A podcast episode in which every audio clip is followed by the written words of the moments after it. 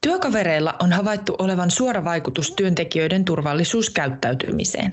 Ryhmäpaineen avulla voidaan vaikuttaa ryhmän jäsenten turvallisuusasenteisiin ja käytökseen.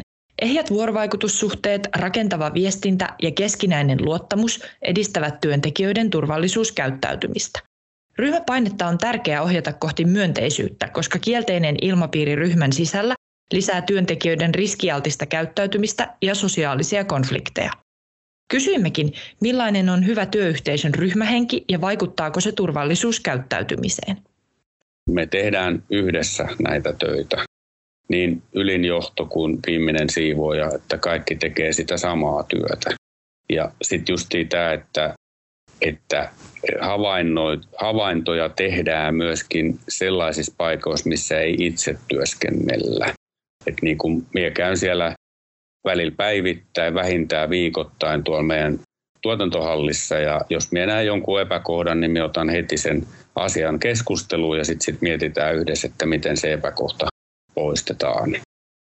Toi on esimerkiksi nämä tuotantotiloissa, niin sähkökaappien edusta on sellainen paikka, mihin helposti kasaantuu tavaraa, koska se on tyhjä tila. Mutta sähkökaappi mm-hmm. ei ole myöskin merkitty punaisella maalilla, että siihen ei saa mitään laittaa. Mutta se on sellainen toivu, to, toistuva jumputus, mistä keskustellaan. Tiimi, tiimityöskentelyssä niin tiimihenki vaikuttaa aina kaikkien tekemiseen ja työyhteisön henki vaikuttaa vaikuttaa, että jos siellä on, on semmoinen hyvä toisista välittämisen henki, niin, niin, niin, niin ilman muuta se heijastelee positiivisesti.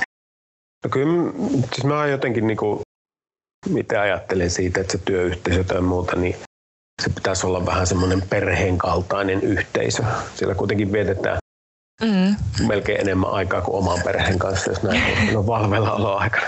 Mutta tuota, mutta siis sillä tavalla, että se on avoin ja, ja sillä tavalla rehellinen ja välitön. Ja totta kai se myös pitää olla semmoinen turvallinen, että, että tota, jos jotain, jotain huomioidaan, niin ne pitää pystyä niin kuin suoraan sanomaan ja, ja, ja sitä kautta ja myös niin kuin kaikki huomioi kaikkien puolesta niitä asioita.